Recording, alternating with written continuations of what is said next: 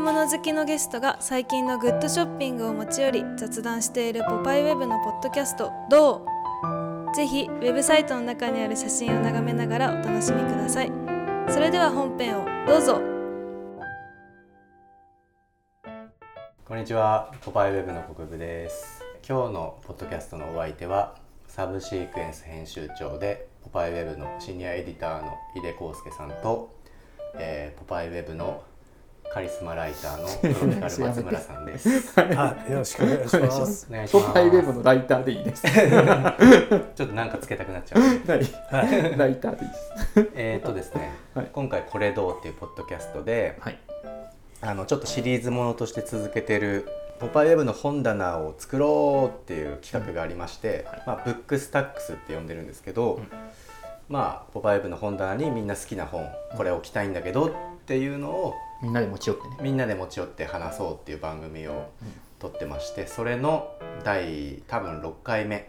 あれ第5か。あ5かなえあ五第5回目かうん。はい、第5回目になるんですが、まあ、前回前回の続きですね。の続きで今回はトロピカル松村さんが持ってきた雑誌。雑誌、はいあそうだボリューム456は一応3人とも雑誌っていうテーマで持ってきてるんではい。はい、テーマ決めしてみよう一回っていう。そう一回ねそうだねテ一回テーマでくくってみようっていうので、はでトロマツさんに持ってきていただいたので、はい。今回の放送ではその雑誌をみんなで囲んでトークしていきたいと思いま申す。し訳ないな。本当にえなんでなんでいやいやいやそんな言うほどの。でもなんかさあの前回のエアメールあじゃあメールアートも面白かったですね。すごい。ああありがとうございます。うん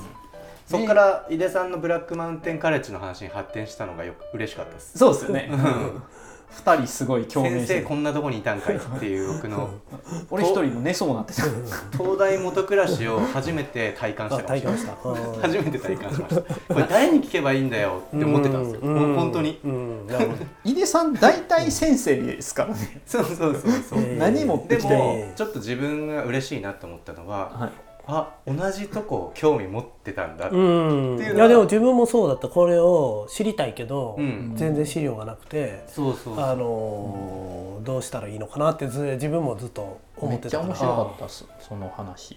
うん BMC の話はボリューム4で4で喋ってるのでよかったらあそうそなんっだちも聞いてくださいっていう感じはいで今回はトロマツさんのちょっと多分色が変わるんですけどそう ですねでも、まあ、前回の話もちょっとこう人か雑誌か危ういというはいはいゾーンみたいなのがあったんですけど僕のは、まあ、まあ結構雑誌らしうんい雑誌、雑誌らしいです、はい、僕はどっかでこれはもう出したいってあーもうほうもうお気づきかもしれないですけどようやく気づいてはないですよようやく出す時が来たという。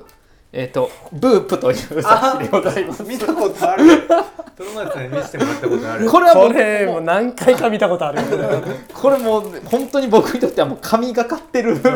誌なこれんでトロマツ君的にはもうそうなんだもう超押したいこれでも本当出てこないんですようん、見たことはない。ここれ、れまあ出てこなそうこれ以来これをゲットして以来見てない、であの「ポパイウェブ」で作った大阪のメロディーハウスの取材の時にうんはい、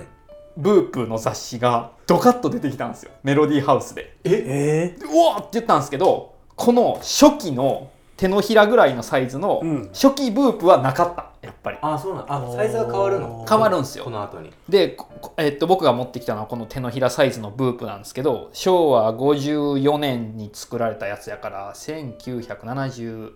年、うんに作られたやつなんですけどこのこの一番最後で「ブープのサイズが大きくなります」って書いてあるんー、あで書すいよて。あるねえー本当だはい、でここのこれこの次から大きくなってるだからこれがまあ多分おそらくほぼ創刊号ぐらいのものやと思うんですよボリュームも書いてないんで、いや、そもそもブープって何雑誌、何を。あそうそうちょっと概要をなん確かにか説明しえってとねどういう大阪の大阪で出てたシティボーイズガールズ雑誌ですねいわゆるタウン、うんタウン誌ってことねはいまさに書いてるんですよシティボーイズガールシティガールズって書いてるんですけどあ開くとアメリカ村ファッションマンションメーカーファッションインポートファッションの気になるところを集めてみたっていうまあなんかうーんコンセプトなんだはいコンセプトなんですけおど、まーあ、でも基本的に結構サーフとかスケートの匂い結構強いうんいいですかねはいじゃあまあ初期ポパイ的な空気よいやも空気っとライトっすけど、うんスナップばがメインやったりとかしていくんですけどあー何から話していったらいいかなまあまず出てこない100円で売られてたんですけど当時、うんでこれその後だからでっかくなってちょっとだけ出てでたわけでしょ続いていくんですよ80年代前後それも基本ぐらい的にはコンセプトとしては同じ近い一緒ですねはいでカラーでなっていくんですけど、えーまず、うんじゃあ何からかなと思ってまずこれ買ってはい届いて、はい封を開けた瞬間に、うん匂いがしたんですよほうほうこれちょっと今紙匂ってくれますこれ多分当時のちょっとムスクの香りなんですよねええーだいぶ薄くなってるとー、思普う通んでのすけ古ど本屋の匂いだけどあ本当ですか本当あじゃあもうだいぶなくなっ嗅ていでるみんてかくだなさい常磐のムスクの香りがちょっとしたんですよね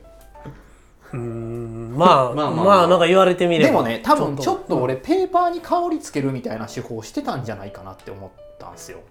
ほあーわざとうん、まへあえそれは僕僕の勘違いかもしれないんですけど、うまああるいはそのうん持ってたサーファーの人が、がもしかしたらその匂ってたのかもしれないなっていうのがおーなんかそこもまずいいなと思ってまあサイズ感もいいんですけど何がいいかってじゃあスナップ特集ってなった時に、はい普通の雑誌やと、まあ、男性とか女性をスナップしたらなんか、まあ、こんなお洋服着ててなんやかんやりみたいな感じなんですけど、うんこのススナップ特集はギャグなんですよね。も男性とか女性にうはあの取材しするんですけど、うんなんか例えばじゃあ33歳の女の人みたいなのをスナップしててもい、うん、 33あリンダリンダ・ロンスタッドは33歳のオバハンだがこのモデル〇〇ちゃんは17歳とか なんか、うんしょうもないことばっかり言いまくってるんですけど、うん、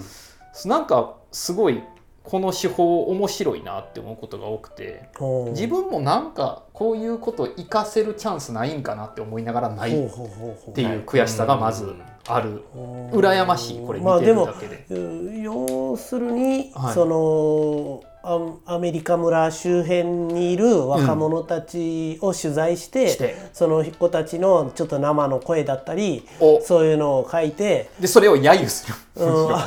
えー、 なんちょかちょっと面白おかしく面白おかしく紹やるんで介しすよてるっていうことなんだね。でねなんかそのユウさんが、うんえー、とメールアートの時に、えー意外とまとめもんを見るより知れることがあるっていう話してたんですけあど、ーうんうんまさにこの雑誌とかもそうでうん僕あの日本のアメリカンロックが好きなんですよ。うんはい70年代当時、まあ井出さんとよくお話しするんですけどクリエーションとかもそう、ティーバードとうか、んセンチメンタルシティロマンスとか、大阪だとレイジーヒップとかいるんですけど、でなんかそれにすごいサーフィンをなんか僕一人で感じてはいるんですけど、うんあの当時ってそんな日本のロックをサーフィンを感じて聴いてる人なんて多分いなかったやろなってずっと思ってたんですよ。うんでもこの本を手にした時に、うん結構そういうことが普通に書かれてるんですよね。レイジーヒップは今大阪のサーファーにすごい人気だけどみたいなとかがさらっと書かれたりとかしてて、うんあなんだ結構そういうの人気やったんやとかをまとめ本では知れない、情報がいっぱいまあねうんうん入ってるからこれはポパイウェブ的にっていうより俺が大好きだっていうのをおうーんとにかく持ってきた広告もすごい面白いしもでう全部白黒なんですよ、まあだからいいかなりインディーなうんインディーな、うんうん雑誌やけど、えー物撮りの仕方が面白かったりとかっていうのを僕はいつも結構、あのよく読むようにしてる本で79年ということで、うんまあ、トロマツ君的にはもう最もその愛してやまないも の、時代時代ということなんだよね、いうん時代文う化、んもうど真ん中ぐらいの感じですねファッションとしてやっぱ好きかもしれないですねこの本ね、とうん、というとなんかファッション感がすごい伝わってくるあーファッションってその着る着てるものみたいなこと、うんうんうん、ウエストコーストの匂いみたいなのが、うんうんまあ、ウウエストコーストカルチャーっていうかねなんかサブカルチャー的なそういう、そうなんですよ、うんうんギャグセンスと、うんファッション性とうんサイズ感匂い、うんこのモノクロインディーインディー性、うん雑誌を自分たちで作ってみるみたいなのの初期の空気がすごい伝わってくるあやりたいこの感じをこの表紙のイラストがね可愛いでしょなんかやっぱりね、んこのなミんニかとかうんあまさに、ねうん、その感じですねあのちょっと80年代をもうね先取来てりるにした来てようるなねもうちょっと来てる感じさせ来てるる、は感じよねこれこういうのがもう多分、いうん、もうどんどんメジャーになっていく、そうなんですよ、うん、何がって言えないんですけど結構、あの「ポパイウェブ」の本棚に置いてたら可愛いなっていうーうんものを持ってきたかなこれ余談やけどあの宝島のシティボーイのための文章入門っていうのとか、うんまあ、好きやから何となく持ってきただけなんですけどシティボーイっていう言葉が結構当時では当たり前、うんうんまあこやったこのブープはもう完全にポパイの匂いがもね、ううん大ブレイク後のね、そうそうそんな気配を感じましたね、ファインもポパイに乗っかってシティガールのためのとかうん創刊号で書いたりとかしてて、うんこの76年ぐらいのポパイからの空気をなんとなくあの真似るって言えばもう直球すぎるんですけど、うんうんうんうんうんっていう人らすごい多くてだから今も「ポパイ」とかで働いたり仕事してるしたりしてるライターさんとかがうんちょっと雑誌っぽいもの作ったりするじゃないですか。はいはいはいでもそれはやっぱりそのもうポパイ感はやっぱりあるっていうかうーんでこのこのねブープ もやっぱそのポパイ感はあるんですけどこのダジャレとかギャグをとにかくスナップとかに使いまくっていく、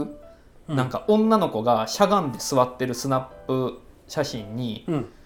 パンツ履いたままのトイレやって怒るでしまいにとか書いてるんですよ、うんこれはポパイではちょっとこちょっとやっぱりそこ関西関西色う関西色があるっていうか、うんちょっと笑いそうそうあのしょうもうほんと下手下手馬とかじゃなくて下手なイラストがいっぱい入ってたりとか、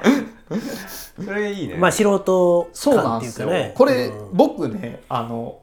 結局で世に出てないんですけど「うん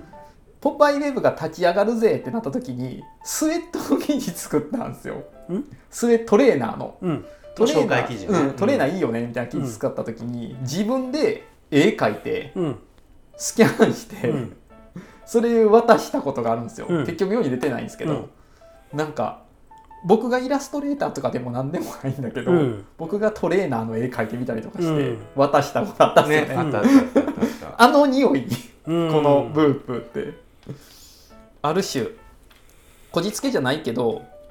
何でもやってみる精神こいつにもすごい感じうんまあその DIY 的なね、うん感じがありでますわね本当言えないんですけどこの今までいろんな古本買ってきたけどこんなにいい匂いしたことないんですよへこのーブープってめっちゃいい匂いで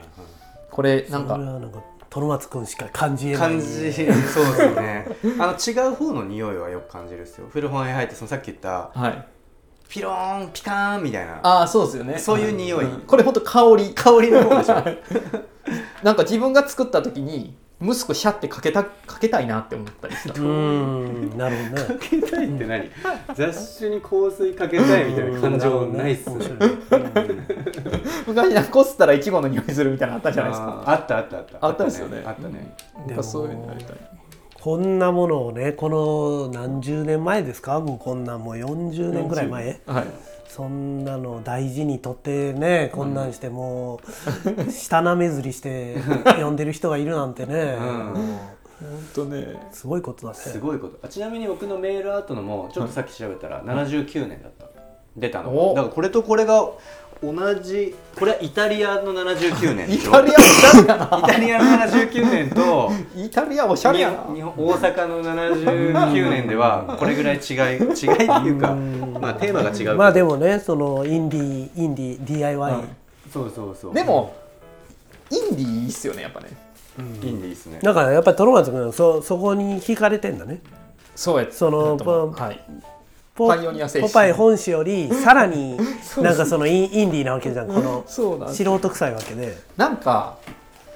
えっ、とポパイはやっぱり正統派の舞台やと思うんですうよ、んでもなんかいや正統派の舞台で皆さんのおかげでちょっとだけやらさせてもらってるんですけど本当はこれぐらいの方が似合うんですよ俺多分